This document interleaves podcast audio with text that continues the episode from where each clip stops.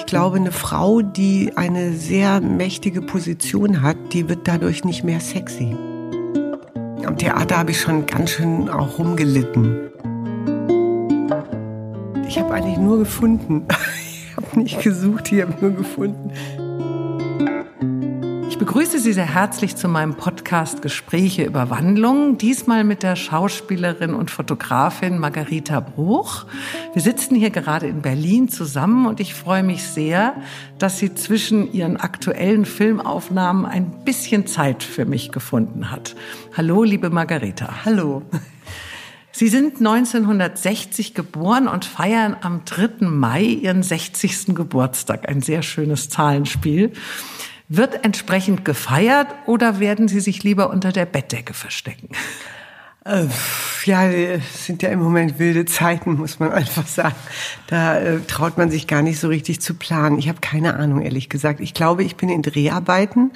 Also wenn das jetzt, äh, wenn man sozusagen ähm, weiter normal weiterarbeitet, aber da jetzt im Moment so viele Ausgangssperren und Grenzen runtergefahren und äh, Sachen eingestellt werden, da weiß ich jetzt nicht genau, ob wir da dann irgendwie noch mit 30, 40, 50 Leuten am Drehort äh, sein werden. Eigentlich fangen die Dreharbeiten im Mai an. Und ich müsste dann in Frankfurt unter oder auf der Bettdecke feiern. Aber so sagen wir mal, von, nur so vom Gefühl, nehmen wir mal an, es gibt jetzt den Coronavirus nicht. Ist das so ein Geburtstag, also dieser 60., wo man äh, als Frau oder wo Sie als Frau gerne äh, trotzdem feiern und sagen, es ist mir doch egal, wie alt ich werde, oder ist das schon so ein bisschen eigenartig?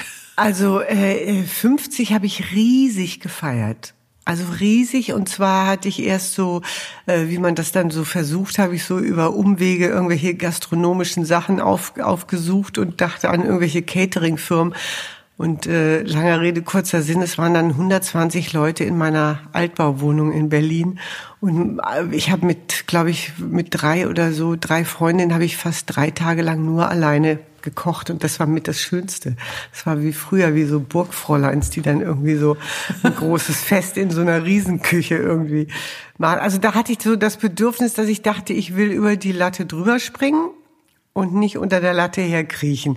Dieses Jahr bin ich mir jetzt ein bisschen unsicher mit der 60, weil ich eigentlich ähm, eben noch mal ähm, kirchlich heirate im August und das ist halt ein Riesenfest, wo viele kommen und äh, da dachte ich irgendwie, ich weiß jetzt auch nicht, ob ich dann im Mai und im August schon wieder so ein dickes Ding da lande, ob ich da die Kraft zu habe. Mal gucken. Also ich lasse das mit dem Geburtstag jetzt mal offen. Genau.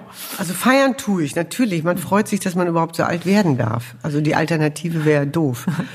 Dieses jetzige Leben, so jenseits der Fruchtbarkeit. Wie fühlt sich das für Sie an? Ist da ein wenig Wehmut? Ja, irgendwie schon. Also, ähm, also ich, ich habe ja nicht so viele Kinder äh, haben dürfen und hätte eigentlich gar keine haben dürfen, weil ich, glaube ich, so auf der Fruchtbarkeitsskala so ganz weit unten bin. und hatte auch mal eben so eine dumme Entzündung und ähm, dann hieß es, sie können gar keine kriegen und ähm, musste dann zwischen, also von meinem ersten zu meinem zweiten Sohn habe ich, glaube ich, acht Jahre gewartet. Und da ist einem das natürlich so ein besonderes Geschäft. Oder man ist einfach, ich bin einfach jemand, der weiß, dass man das nicht einfach so bestellen kann oder dass das, äh, dass man sagt, oh, jetzt ist die Garage fertig, den Mann habe ich, das Auto ist abgezahlt und jetzt kriege ich Kinder. Also diese Planung wäre bei mir irgendwie schief gegangen. Insofern weiß ich, dass das ein echtes, also in meinem Fall ein wirkliches Geschenk ist. Und ähm, ich bin schon sehr, sehr, sehr, sehr gerne Mutter gewesen. Oder bin Mutter, also bin gerne Mutter geworden und bin natürlich gerne Mutter. Ja, das ist so ein bisschen, ich meine, diese Fruchtbarkeit und ob man Kinder kriegt, hat natürlich auch so ein bisschen, ähm, naja, das ist halt ein weitgreifenderes Thema, was damit alles so einhergeht, ja. Sie haben ja zwei erwachsene Söhne, Hans und Franz, mhm. mit dem Schauspieler Martin Wuttke, von dem Sie 2018 getrennt sind. Mhm. Letztes Jahr mit 59 heiraten Sie das erste Mal in Ihrem ganzen Leben. Ja, irre. Bei mir war das ja auch so. Ich habe mit 19, äh, 19 Jahre mit dem Vater meiner zwei Kinder unverheiratet zusammengelebt. Und damals wollte ich nie heiraten. Und ich meinte auch immer, dass mir das gar nicht wichtig ist. Und als ich dann nach der Trennung meinen Mann kennenlernte, habe ich gedacht, mein Gott, das kann mir gar nicht schnell genug gehen. Ich wollte also bei jedem romantischen Dinner, habe ich immer gedacht, jetzt fragt er mich. Ich musste dann leider doch drei Jahre drauf warten. Aber wie eigenartig man dann das plötzlich doch wichtig findet. Äh, wie ist das bei Ihnen? Warum jetzt plötzlich heiraten? Und äh, war das schon immer ein Traum?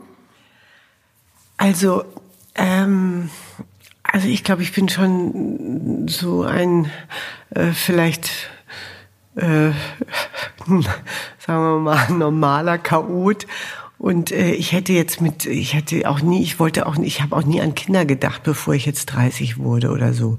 Obwohl man mir dann eben mit 25 sagte, dass das wahrscheinlich eh nichts wird. Und dann fand ich das im ersten Moment gar nicht so schlimm, aber dann auf einmal schon. Und dann ähm, war ich mit Martin zusammen und ich glaube, wir haben uns beide jedes Mal wahnsinnig gefreut, aber das war eben nie so geplant. Und Martin, muss ich sagen, ähm, diese 30 Jahre, die waren schon äh, also ziemlich lustig auch, äh, Tu Wabu. Ähm, aber ich glaube, Martin würde, der würde 30 Jahre jetzt mal, um ein Beispiel zu nennen, der würde gerne 30 Jahre an einem Theater arbeiten. Aber ich glaube nicht, dass der einen 30-Jahres-Vertrag unterschreiben würde. Das würde der einfach, das könnte der nicht. Der müsste, würde dann, also das wäre wie wenn man ihn an die Heizung kettet oder so, würde ich jetzt mal, ich weiß jetzt nicht, Martin, du bist nicht hier, aber ich weiß jetzt nicht, was ich antworten soll. Aber so kann ich mir das erklären. Und ich habe schon immer mal wieder gesagt, äh, das wäre irgendwie toll. Oder der wusste, dass ich gerne heiraten würde würde. Aber das stand dann, nachdem wir dann so 15 Jahre zusammen waren, dachte ich jetzt auch nichts mehr ändern. Jetzt ist das bis hierhin ganz gut gelaufen. Jetzt lassen wir das mal lieber so, bevor wir jetzt was ändern. Aber als Dirk mich dann gefragt hat, fand ich das genau wie du oder wie sie, fand ich das irgendwie ganz toll. Aber wie war da denn dann dieser Heiratsantrag, wenn ich fragen darf? der kam ziemlich flott und das ist vielleicht auch das Komische an der Geschichte, dass wir gar nicht, äh, dass es da, äh, wie sagt man im Englischen, no doubt about it. Also es gab überhaupt kein, kein sollte man oder will man, sondern es machte so. Es macht, also nicht aus macht, steuerlichen Gründen. Es machte so mit uns, nee, überhaupt nicht. Nee, nee, ich, weiß nicht, ob die Steuer jetzt für mich besser oder schlechter ist.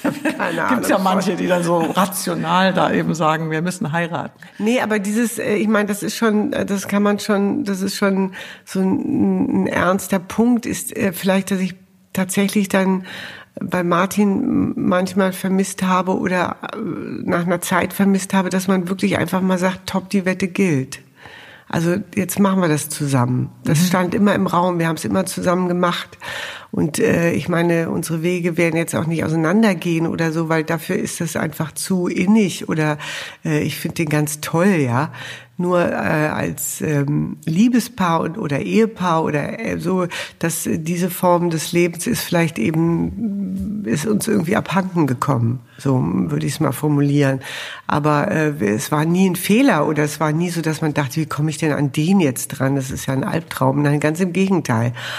Aber da sind wir schon sehr unterschiedlich, glaube ich. Martin hat sehr früh geheiratet, ist sehr früh Papa geworden, mit 24 oder 23. Und ich glaube, der hatte da, der war da irgendwie ein gebranntes Kind. Also er hatte dann schon eine Ehe vorher? Ja, die nicht wirklich. Also eine also, Beziehung, ja, wo er ja, nein, Paul, hat. also Paul äh, ist ja sozusagen der Dritte im Bunde. Also äh, Hans und Paul und Franz, das sind schon richtig drei Brüder so. Und das äh, war dann auch alles ganz liebevoll. Und ich meine, Heike, die Mama von Paul, wir feiern seit, glaube ich, 27 Jahren zusammen Weihnachten ah, und irgendwie also ganz offen ganz, und locker. ganz, äh, ja. Und Heike hat dann auf meine Kinder aufgepasst und ich habe auf Paul aufgepasst. Martin und Heike lebten in dem Sinne so nicht mehr richtig zusammen, aber ähm, die waren verheiratet und äh, ich glaube, Martin war 23 oder so. Der sah jetzt nicht keinen Grund mit 30 nun wieder zu heiraten. Also so, so, so rede ich mir das jetzt mal hier schön, oder? Aber er war wenigstens geschieden. Ja, er war geschieden okay. dann. Ja. Da gibt's ja auch, manche bleiben ja dann ewig nee, verheiratet. Äh, nee, er war dann geschieden, ja. Und äh, vorhin haben Sie kurz erwähnt, also im Herbst oder im Sommer eine kirchliche Hochzeit, äh, zu, Hochzeitsfeier zu machen. Also so ganz klassisch in Weiß. Äh ja, Weiß wird so eher nicht, aber ja, das, ich weiß gar nicht. Ich beschäftige mich noch nicht so richtig so. damit. Äh, ich habe das noch so ein bisschen, äh, ja, ich, also äh, ich glaube, Dirk ist schon wirklich ein, ein gläubiger Mensch, dem das was bedeutet und äh, ich bin ja ein alter, alter Klosterschüler ähm, und werde das auch nicht so richtig los. Insofern, ja, und dann ist es, glaube ich, irgendwie ganz, also Standesamt waren jetzt bescheidene 50 Leute oder so. Man, man, ich habe so viele Freunde und so viele Menschen, die mich so innig in meinem Leben begleitet haben, Aha. dass ich eigentlich solche Anlässe einfach auch toll finde, alle nochmal so im großen Stil so in die Arme zu nehmen. Und hat Ihr jetziger Mann dann auch einen großen Rucksack, den er mitbringt? Ich sag mal, ein paar Kinder. Und, ja, der hat äh, auch ein paar Kinder. Der hat auch ein, zwei, drei, vier Kinder.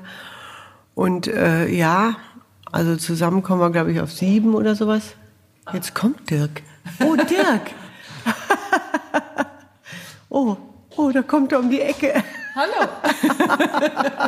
oh, Dirk. Oh. Ja, ich es weiß muss leise sein. Schön, wenn man den auch mal kennenlernt.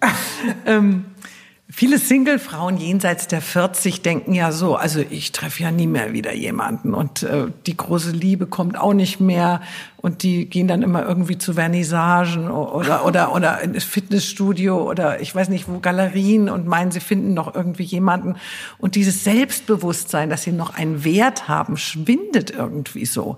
Die glauben irgendwie, wie, wie kann mich noch jemand lieben jetzt, wo ich eben schon älter bin?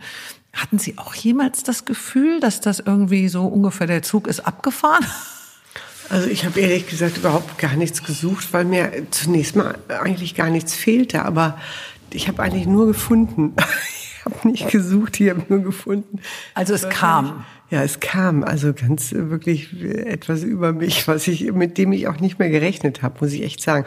Das einzige, was ich äh, an was ich mich erinnere, ist, dass ich schon manchmal so dachte, es wäre schön, wenn mich mal das, ich war mir nicht klar, ob das ein Mann oder ein Beruf oder irgendwas anderes ist, dass ich auf einmal so mit Mitte 50 auf einmal dachte, es wäre schön, wenn mich etwas nochmal so ganz aus der Kurve tragen würde.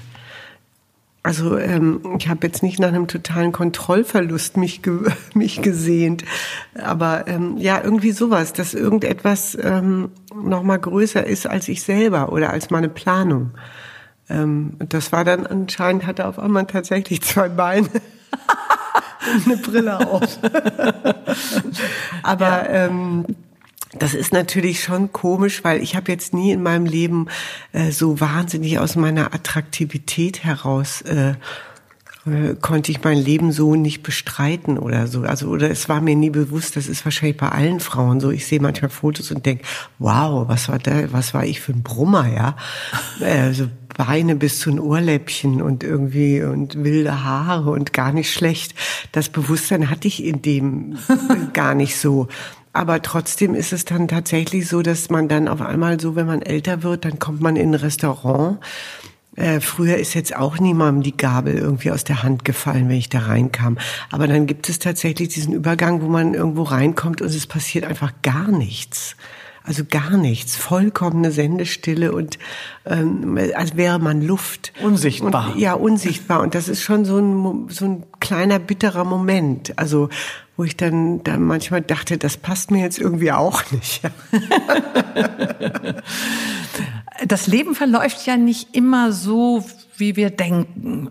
Wo war Ihre Weggabelung, Ihre Wandlung?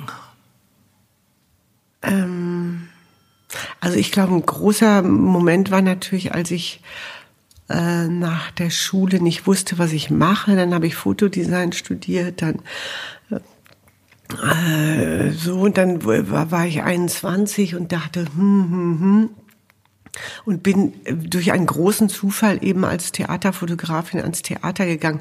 Eigentlich mehr aus so einer diffusen also in meinem Fall, in meinem bescheidenen Leben, man versucht der Sache ja dann eine gewisse Plausibilität einzuhauchen, äh, die wahrscheinlich überhaupt nicht da ist. Aber im Nachhinein, nach 60 Jahren, ist man natürlich klüger als vor den 60 Jahren.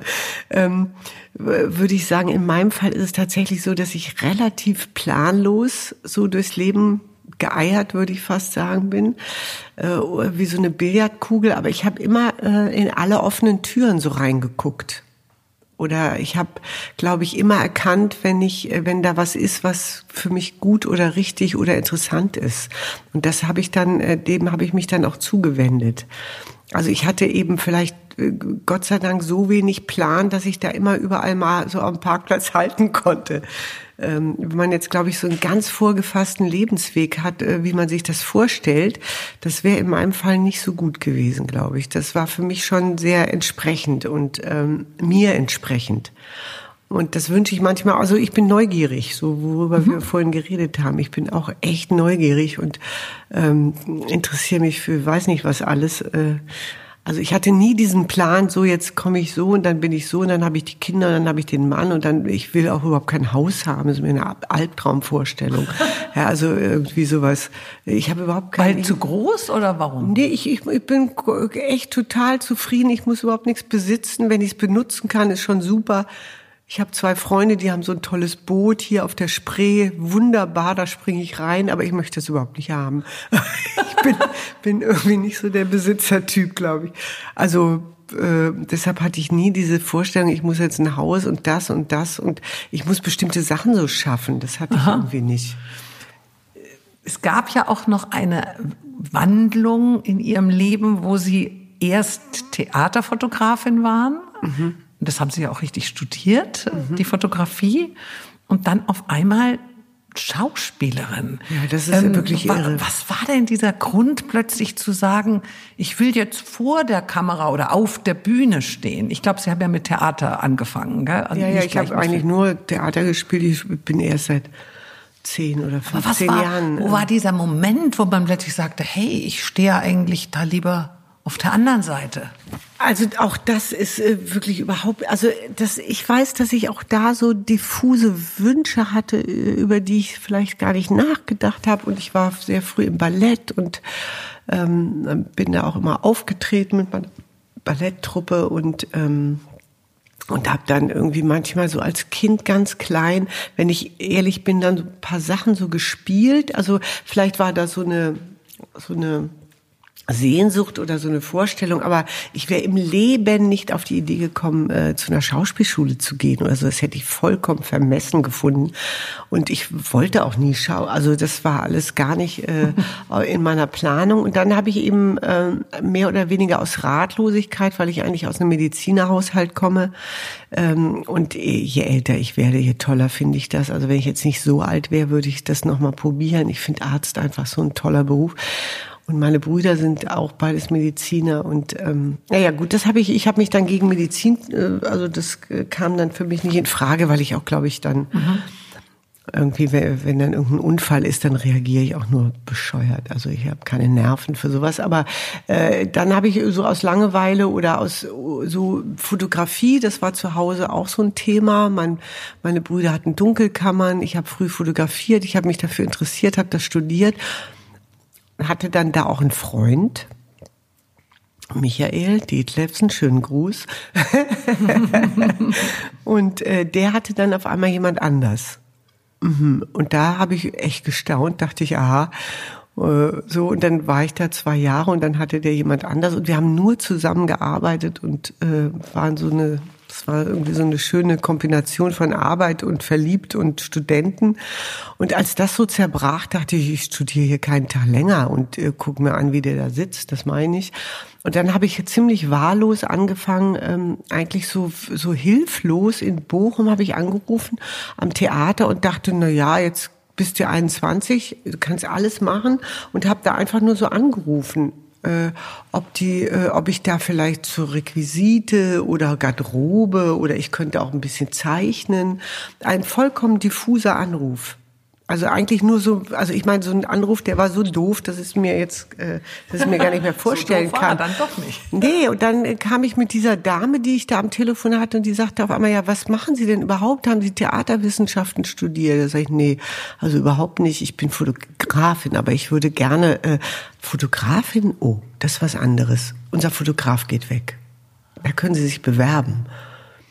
Und das war eigentlich nur diese Dame am Telefon, Gott weiß, wer das war, die gesagt hat, äh, dann habe ich gesagt, ja, super und so. Ich wollte gerade nicht mehr fotografieren, aber das versuche ich dann. Und dann habe ich mich da ganz normal mit, mit Mappe und Vorstellungsgesprächen bei Herrn Peimann und Herrn Beil beworben, die mich, glaube ich, beide für bekloppt hielten, würde ich mal sagen, oder so ein komisches Huhn, weil ich gar keine Ahnung von dem Vorgang hatte.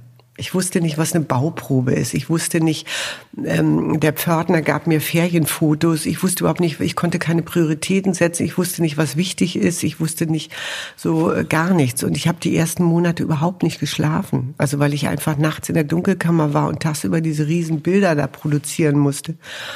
Und ähm, bin dann eigentlich langsam erst so in diese Theaterwelt eingetaucht und merkte, dass ich das so toll finde und gar nicht, gar keine Lust mehr habe, auf den Auslöser zu drücken, sondern eigentlich nur noch staunend über diesen Probenvorgang. Ähm, ich habe nur noch über, also darüber gestaunt, dass man das liest. Dann treffen sich ein paar Leute und auf einmal geht das alles so ähm, so ins Dreidimensionale. Auf einmal gibt es die Szene, auf einmal ist das lebendig, auf einmal ist dieses Tschechow-Stück äh, nicht von Seite 1 bis Seite 140, sondern auf einmal ist das so ein Abend. Und das fand ich so unglaublich. Und dann habe ich relativ spät mit 23 ähm, dann gedacht, ja gut, also wenn du das mal probierst oder ich finde das so toll, äh, würde es gerne machen, dann, dann würde ich das nur an der staatlichen Schule machen. Also ich hätte jetzt nicht, ich wäre, ich hätte, hätten die mich nicht genommen hier in Berlin an der UDK, ich hätte sofort irgendwie was anderes gemacht, Restaurant oder keine Ahnung. Ich hatte mich auch für Bühnenbild und Kostümbild beworben, Aha. weil ich dachte, ich falle da durch. Die, also da sind ja Tausende und die nehmen nachher zehn. Also geht man davon aus, dass sie einen eh nicht nehmen. Und wenn die jetzt gesagt hätten, sie können das überhaupt nicht, dann hätte ich das sofort wieder gelassen. Also war es irgendwo eine Art Fügung. Und mussten Sie das Fotografieren so richtig loslassen, um sich dem Schauspielern ganz hinzugeben? Also musste da erstmal ein Bruch sein? Also Theaterfotografie ist natürlich eine äh, so wirklich eine sehr eigene, spezielle Art der Fotografie, die sicherlich überhaupt nicht für mich ähm, interessant war oder so. Ich habe das so als Vehikel benutzt und bin da auf einmal wirklich wie so ein wie so ein Tor bin ich da so reingestolpert. Ich hatte am Anfang auch immer so Holzschuhe an, ja. Ich meine so Holzklocks in den 70er, 80er Jahren, ja. Ich meine auf einer Theaterprobe, wo alle nur auf Pantoffelchen laufen. Ja.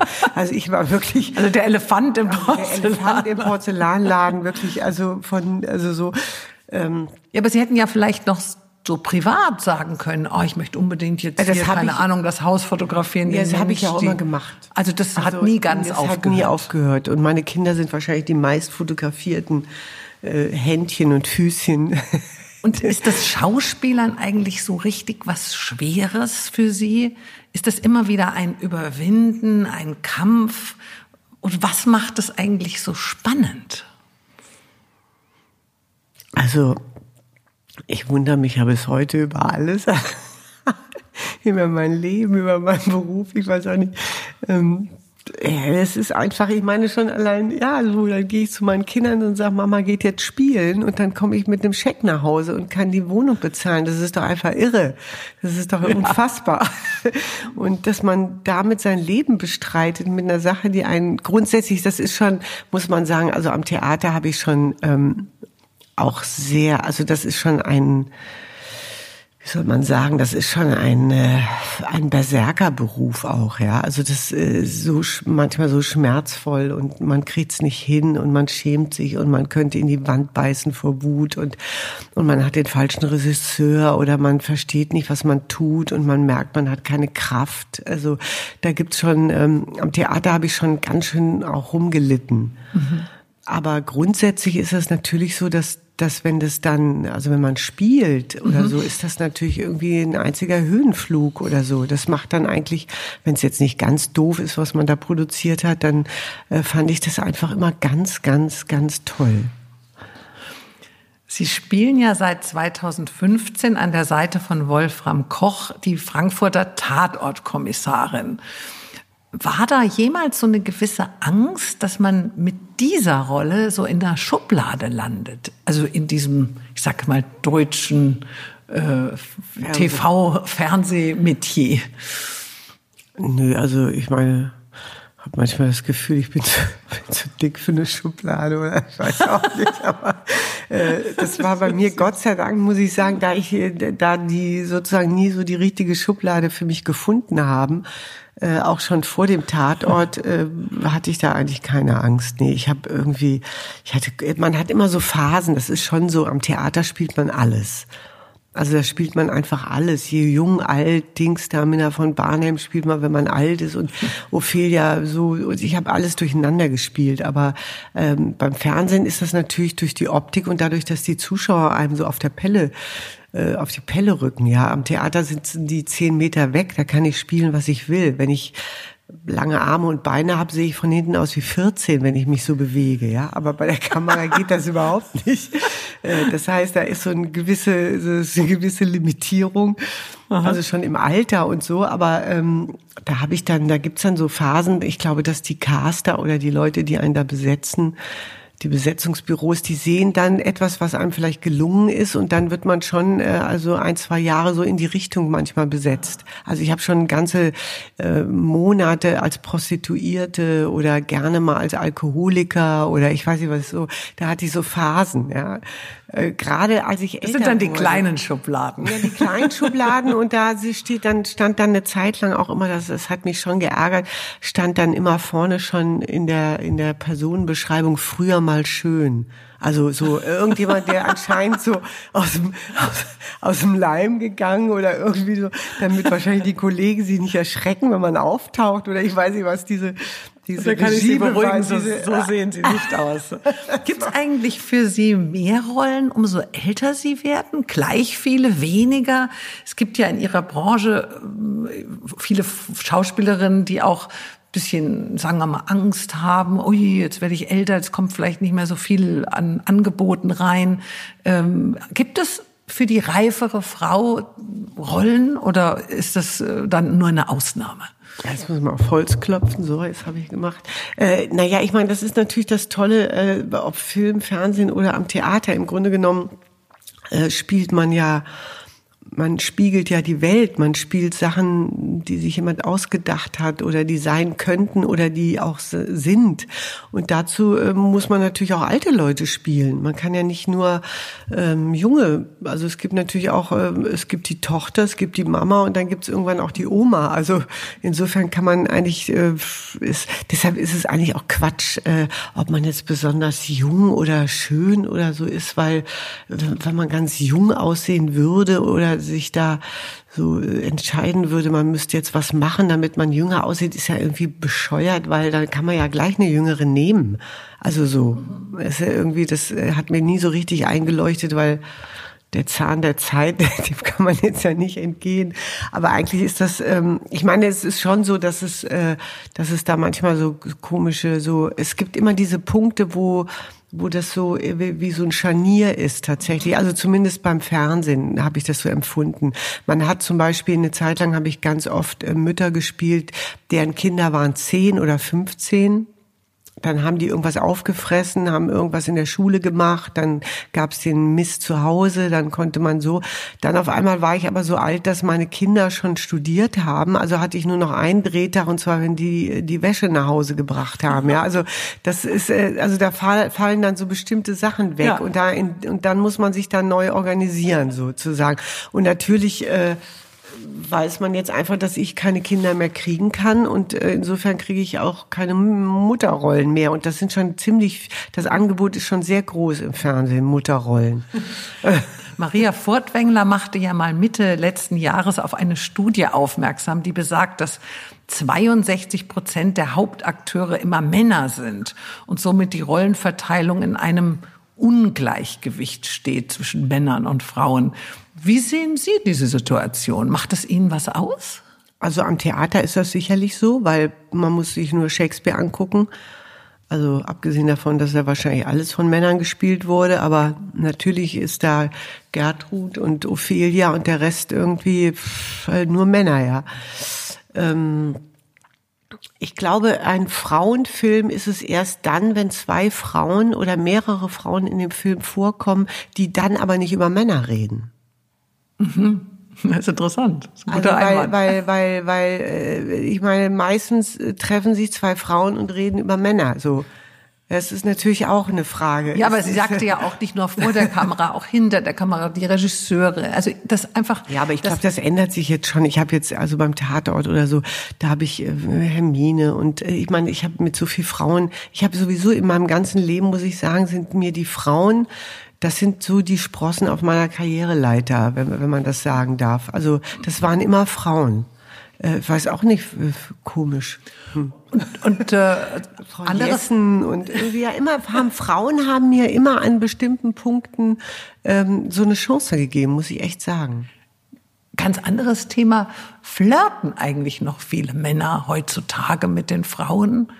Mir fällt irgendwie so ein bisschen auf, ich weiß nicht, nur wenn ich im Ausland bin, flirten da irgendwie die Männer. äh, Oder vielleicht liegt es auch, auch an meinem Alter. Ja, ich weiß nicht. Also ich glaube, das hat sich bei mir auch ein bisschen reduziert, würde ich mal sagen. Nun muss ich auch nicht mehr so richtig flirten, weil ich so verliebt bin. Aber ähm, hm. Ja gut, das kann ja manchmal, es kann ja auch so manchmal so sein, dass die Männer mit ihnen flirten und oder zumindest flirten wollen. Aber ich glaube, das äh, gibt schon so einen so einen Flirtunterschied. Äh, also ich glaube, wenn man früher so in südliche Länder gefahren ist, hat man immer gedacht, uh, was ist denn hier los? so und dann kam man wieder nach Berlin Genau. zurück und dachte, Geht der, fährt, so. der überfährt mich gleich mit seinem blöden Auto. Also, Wie denken Sie denn so über diese MeToo-Debatte? Der amerikanische Filmproduzent Harvey Weinstein wurde ja gerade zu 23 Jahren Haft verurteilt. Äh, ist ein solches Urteil in Ihren Augen übertrieben oder seit langem überfällig? Also da kenne ich mich ehrlich gesagt nicht wirklich Ist das aus, gar nie passiert in aber, Ihrem Leben? Aber äh, nee, mir ist es nie passiert, äh, Gott sei Dank. Also ich, äh, also Gott sei Dank. Aber natürlich ist es so, dass äh, Macht, glaube ich, einfach äh, verführt, also die Menschen und auch Mhm. Macht auszuüben, ist, äh, glaube ich, ähm, bekommt manchen Leuten irgendwie nicht so gut oder so, wenn man und natürlich sind an den äh, gewichtigen Schaltpunkten ähm, meistens Männer in diesem Gewerbe. Also das ändert sich vielleicht, glaube ich, jetzt auch langsam, aber diese ganzen wichtigen ähm, Sch Sch Schalter, das waren schon meistens eben mit Männern besetzt. Und ähm, dass sich da so Grenzen verschieben und da solche Übergriffe stattfinden oder stattgefunden haben, das äh, ist ganz klar. Also das ist leider Gottes äh, passiert und äh, natürlich muss man da, ist es eigentlich gut, dass das überhaupt mal auf den Tisch kommt, ja. Ähm, das ist, finde ich, ganz interessant. Ich glaube, eine Frau, die eine sehr mächtige Position hat, die wird dadurch nicht mehr sexy. Im Gegenteil, ich glaube sogar, dass ähm, ähm, sich ähm, Männer vielleicht sogar distanzieren.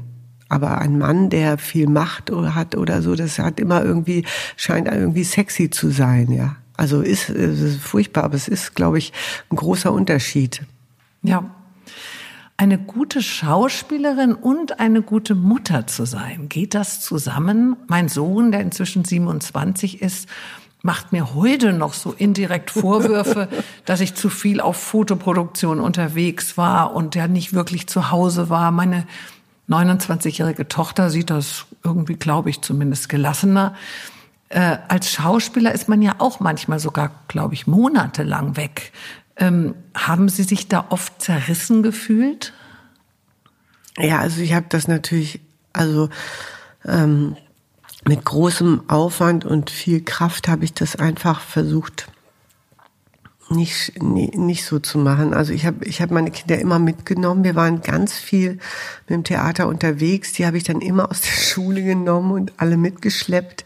Ähm, manchmal auch über Wochen. Also äh, wir waren in Südamerika irgendwie. Mit einem Privatlehrer dann oder wie geht Nee, nee, ich habe dann, also ich, das war irgendwie, ich meine, der hatte eine tolle Schule und nachher, also äh, der Haushalt löste sich meistens auf, dadurch, dass Martin halt auch ähm, mit auf der, auf dem Gastspiel war und dann, wenn der Haushalt sich auflöst, dann darf man die Kinder tatsächlich mitnehmen.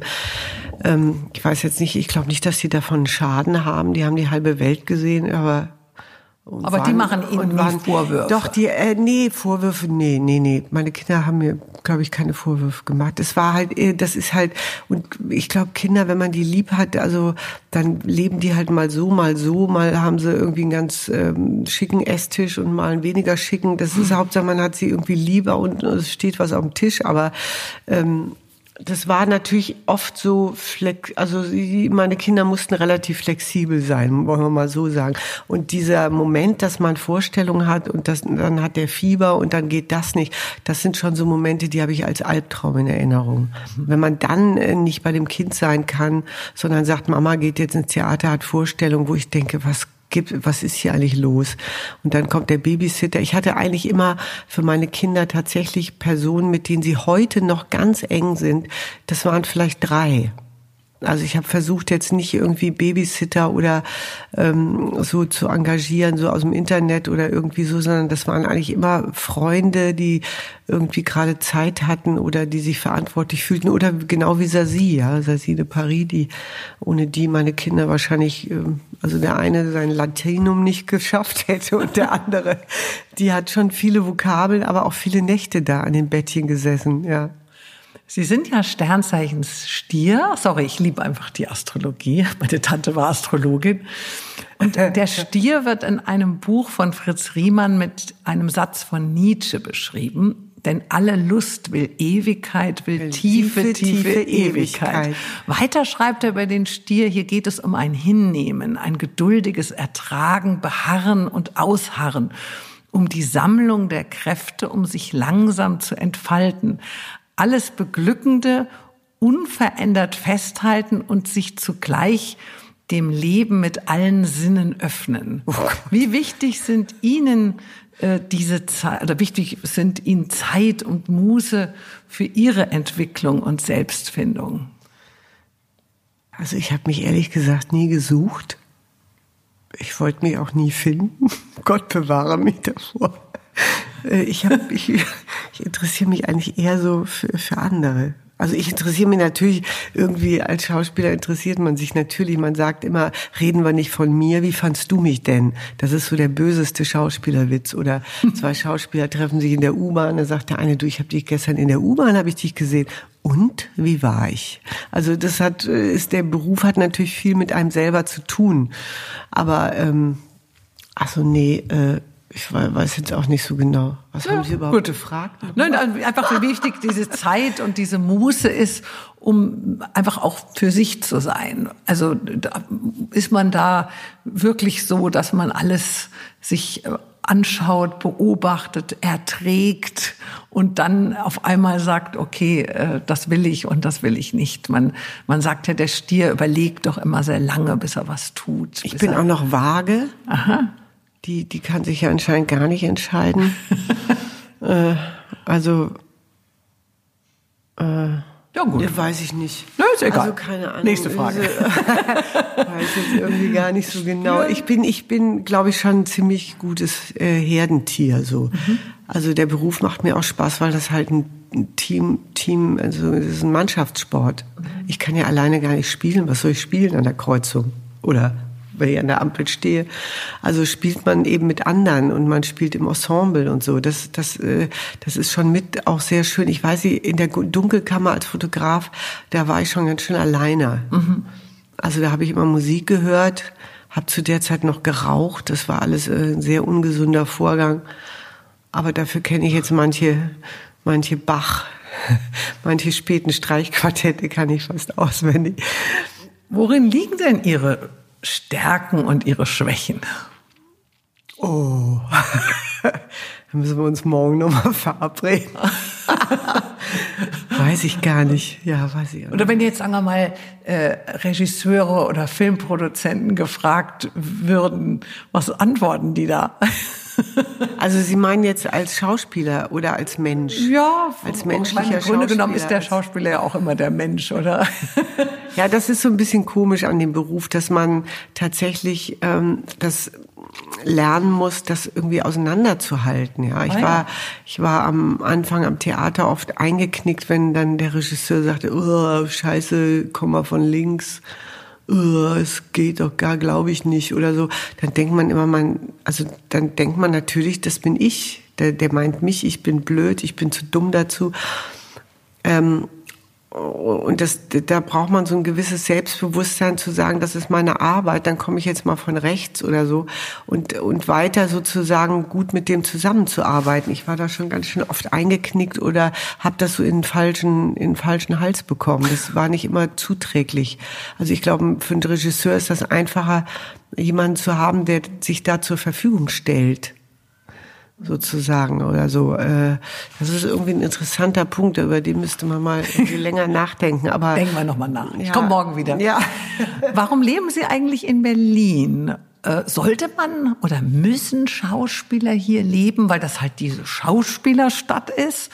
Also ich selbst, äh, wenn ich hier zur Fashion Week zweimal im Jahr bin, denke ich immer so, ah ja, ganz nett so.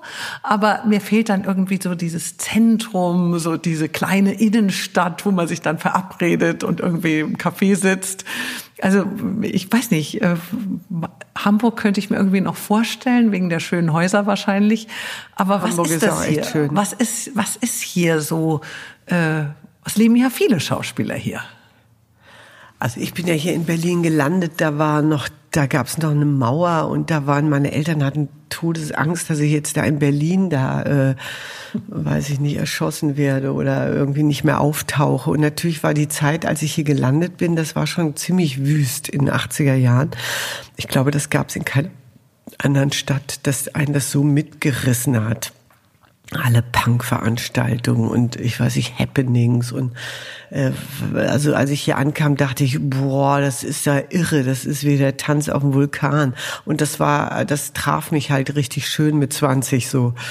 Ähm, da kam mir Berlin, da kam mir München und Hamburg ganz gediegen und ganz äh, ordentlich vor. Ist ja immer noch. Ja, ist immer noch so. Und äh, insofern habe ich da schon schnell Fuß gefasst hier. Und letztlich ist es so, äh, also auch in der Straße, in der ich wohne, dass äh, irgendwie, wenn man dann da wohnt und die Kinder gehen zur Schule, dann ist es auf einmal doch wieder ein Dorf.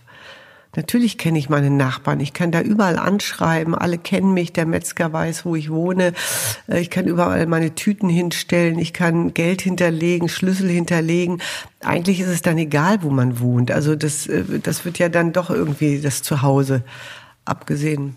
Also hier könnten Sie jetzt den Rest ihres Lebens verbringen? Oder gibt es da so Träume, ich will noch mal da leben oder dort leben? Also New York fand ich schon immer ziemlich cool und da bin ich gerne und da denke ich, das ist noch mal so ein Quantensprung. So New York ist einfach. Aber eigentlich ist, äh, also jetzt mal, ich war halt immer blöderweise auf meine Sprache angewiesen und da mein Englisch irgendwie niemals für eine Bühne reichen würde, ähm, gab es dieses äh, Italien kann ich mir auch gut vorstellen. Also ich meine, bin schon, die können schon echt gut kochen und haben sehr schöne Städte. Aber äh, ich bin schon wirklich gerne in Berlin und finde Berlin hat so ein ähm, so Freiräume. Also die sind mir fast wichtiger als eine kleine nette Innenstadt. Also Aha. es gibt so Brachland, es gibt äh, ganz komische Ecken, die nicht erfasst sind.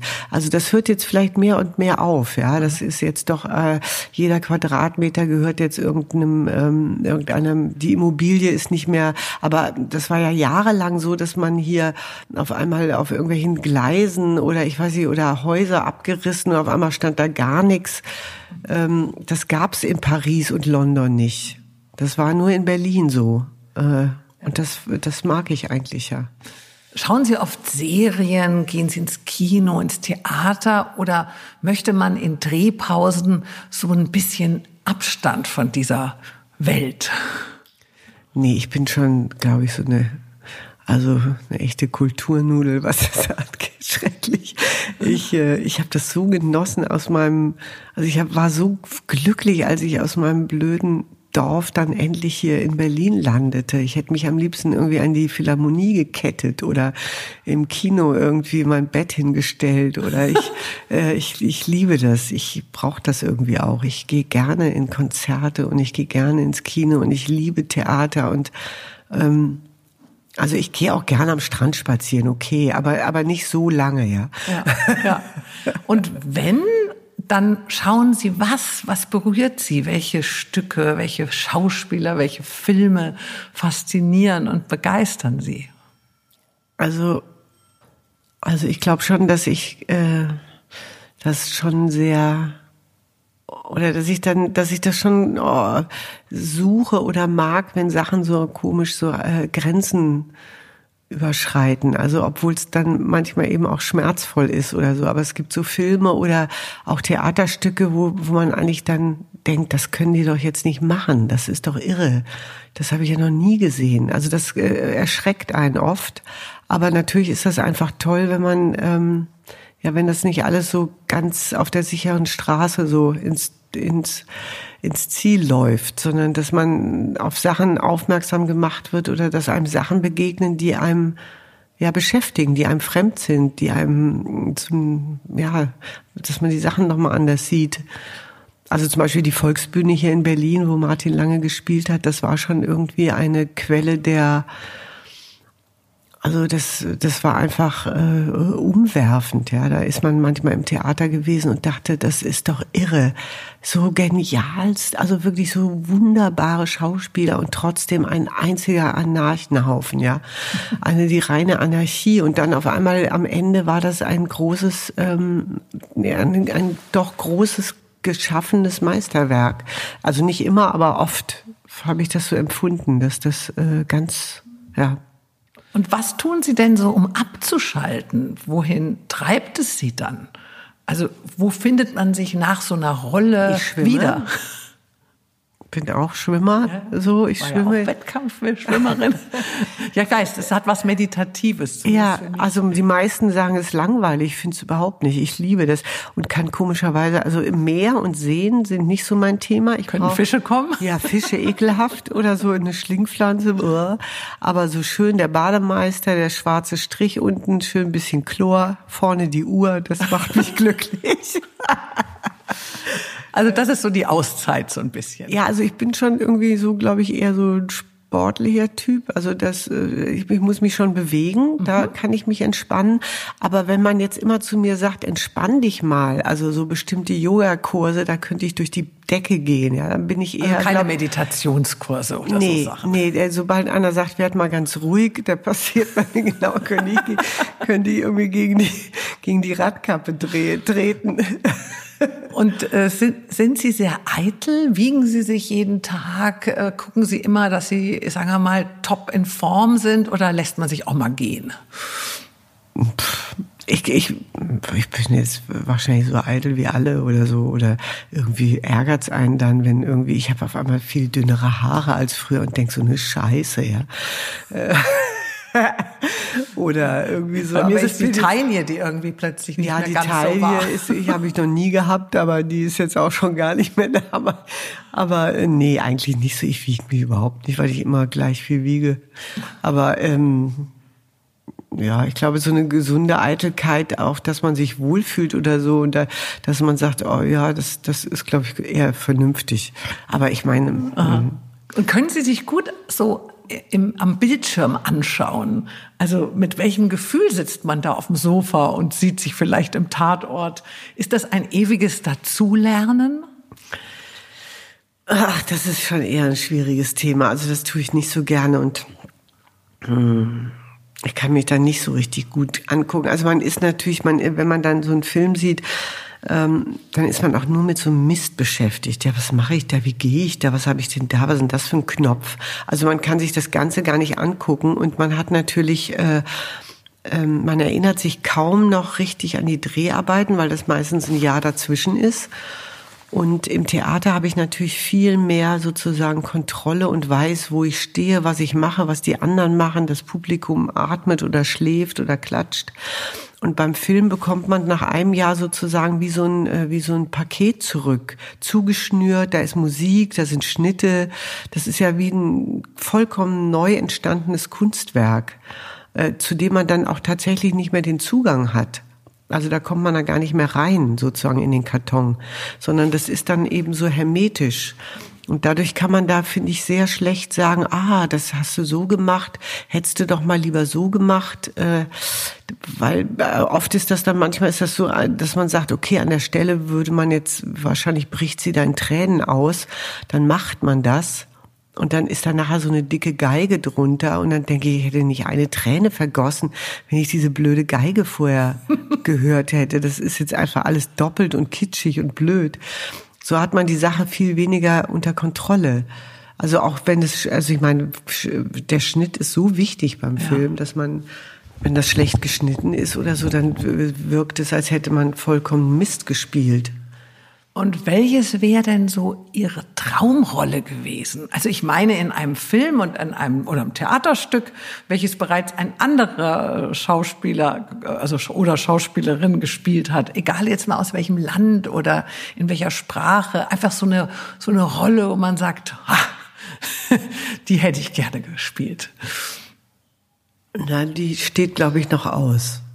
Achso, also da gibt's nicht was, wo Sie sagen, nee, also den Film gucke ich mir 500 nee, aber, Mal an. Aber ich habe noch nie wirklich, glaube ich, so, das träumt man dann manchmal. Es gibt ja so Jahrhundertfilme oder so, die für mich jetzt so unglaublich sind, ja, so Meilensteine. Welche zum Beispiel? Und das natürlich, da hat man natürlich nie mitgespielt. Ja, ja das ist, das, Gibt's da so einen Film, der so völlig... Nee, aber es gibt natürlich viele Filme, die, die, äh, die einen so, also ganz unterschiedliche äh, Filme, die einen so wirklich äh, betroffen gemacht haben oder die einen so, die einem irgendwie, also jetzt ein ganz anderes Thema, aber zum Beispiel der Film Deer Hunter oder so, das ist ja. wirklich ein Kriegsfilm, ein Antikriegsfilm, der mir, der einem so viel, ähm, der so viel darüber erzählt, ja, was, was, was mit Menschen passiert, die ähm, das hinter sich also die das erlebt haben und wie die dann auf einmal nicht mehr zurück können und wie die auf einmal zu Hause stehen und nicht wissen, was sie, was die Kaffeemaschine, äh,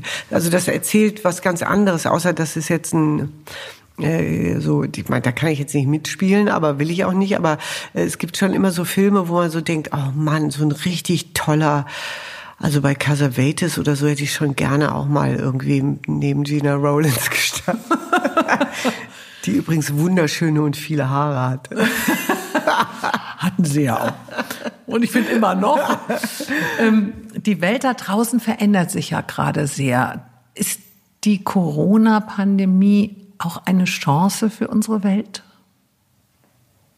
Ja, oh Gott, man möchte es der Welt lieber ersparen, aber Weiß ich nicht. Aber manchmal gibt es ja, dass es auch was Gutes hat, dass wir vielleicht Ja, natürlich ist das irgendwie, das äh, glaube ich schon, dass das äh, bei allen, äh, das rüttelt natürlich an jedem Menschen, dass man kurz nochmal eben äh, kapiert, dass einem nichts, nichts, nichts auf der Welt irgendwas nützt, wenn man nicht gesund ist. Also das äh, ist so ein Aufblitzen, das nochmal die Sachen so ins rechte Licht rückt. Und wenn man dann sieht, wie die ganze Welt da äh, über Wirtschaft und ich weiß alles, es ist eigentlich wie der neue liebe Gott, ist jetzt irgendwie der neue liebe Dollar. Da ist ja gar keine alternative Lebensentwurf ähm, mehr, außer dass man versucht, möglichst viel und schnell und immer Geld zu haben. Und das äh, kommt alles nochmal so, wird nochmal so kurz durcheinander gewühlt, wenn man, wenn es um, um sowas geht. Also, dass man auf einmal so denkt, okay, also ich denke das sowieso hm, leider öfters, aber äh, ich könnte jetzt auch ohne sowas, ohne sowas auskommen, ohne dass ich irgendwie wüsste, wie, wie schön das ist, wenn man gesund ist, ja. Und wie wichtig und wie man das allen wünscht, die man lieb hat. Also insofern, aber es ist natürlich irgendwie, es ist auch, äh, ja, am Anfang fand ich das natürlich sehr erschreckend und das ist auch erschreckend, was das zwischen den Menschen so sät. Also ganz am Anfang dachte man auf einmal, Gott, äh, ist das jetzt, äh, kommt derjenige da aus China, was ist das jetzt oder so. Weil man denkt, man, das darf doch nicht wahr sein, dass man sowas denkt, ja. Und dasselbe war natürlich auch am 11. September. In so einschneidenden Momenten kommt man in Flugzeug rein, hat irgendjemand eine Ray-Ban-Brille und trotzdem irgendwie ein Palästinenser-Tuch um und denkt man gleich, Gott, jetzt geht das Flugzeug in die Luft. Also das sind so ekelhafte Sachen, die sich da verschieben. Also die kriegt man dann ja Gott sei Dank also aber man erwischt sich dabei, dass man äh, nicht, dass man irgendwie misstrauisch wird. Und das ist etwas, was man Gott sei Dank eigentlich ähm, in diesem Land oder wo ich so, was man, was ich jetzt in meiner Lebenszeit tatsächlich für unmöglich gehalten habe, aber was natürlich im Moment sowieso auch äh, wieder passiert, dass man vor, dass, dass Menschen äh, anderen Menschen, die einem fremd sind oder die man nicht kennt oder die was tun, was man nicht weiß oder so, dass die ähm, Angst auslösen und das finde ich so ekelhaft. Also äh, man, ich möchte das irgendwie nicht.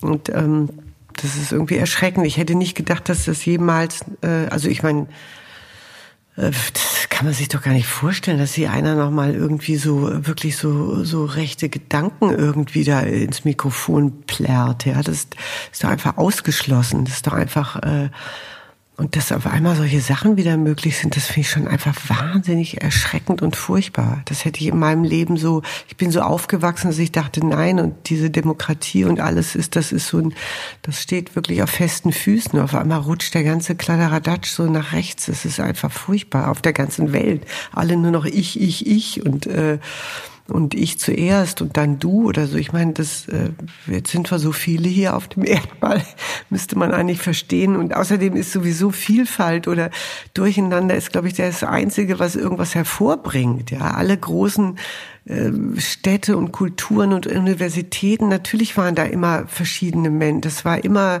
in Spanien waren Juden und Christen und Moslems und das waren die Universitäten, die irgendwie die Sache vorangebracht haben. Ich glaube nicht daran, dass so kleine homogene Gruppen, also so viele Deutsche auf einem Haufen tun einem bestimmt nicht gut.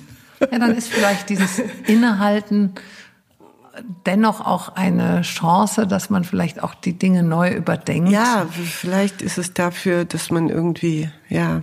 Zumindest mal kurz ja, und dass man auch tatsächlich wieder. irgendwie unter, also man, man ist auf diesem Erdball tatsächlich mitgehangen, mitgefangen. Also man kann ja hier nicht runterspringen und äh, das zu pflegen und so, so, eine, so eine Solidarität untereinander. Ich meine, das ist doch jetzt irre, was in den einzelnen Ländern so passiert. Auf der anderen Seite ist es tatsächlich irgendwie so, dass man natürlich auch näher zusammenrutscht. Ja, ja, das natürlich. Ist vielleicht das, äh ich habe heute im Taxi auf dem Weg zu Ihnen, habe ich so gedacht, ist ja auch eigentlich irre, jetzt müssen müssen die Familien wieder alle viel mehr zusammen sein. Beide arbeiten ja heute oft. Äh, ja. äh, die Kinder werden in die ja. Krippen und in die Kitas oder Schulen, ja. äh, Tagesschulen äh, müssen sie. Äh, ja, außerdem hat man natürlich grundsätzlich schon mittlerweile das Gefühl, dass man tatsächlich alles im Griff hat. Ne? Und ja. da kriegt man dann kurz mal die Instrumente ja, gezeigt und, und man hat eben gar nichts im Griff. Also wenn dann so ein, so ein Vulkan mal ausbricht, dann hört der Flugverkehr eben einfach auf.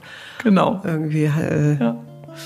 Dann danke ich Ihnen wirklich sehr für dieses schöne Gespräch und wünsche Ihnen ganz viel Erfolg und Erfüllung vor und hinter der Kamera. Vielen Dank, das wünsche ich Ihnen auch und dass wir gesund bleiben, bitte.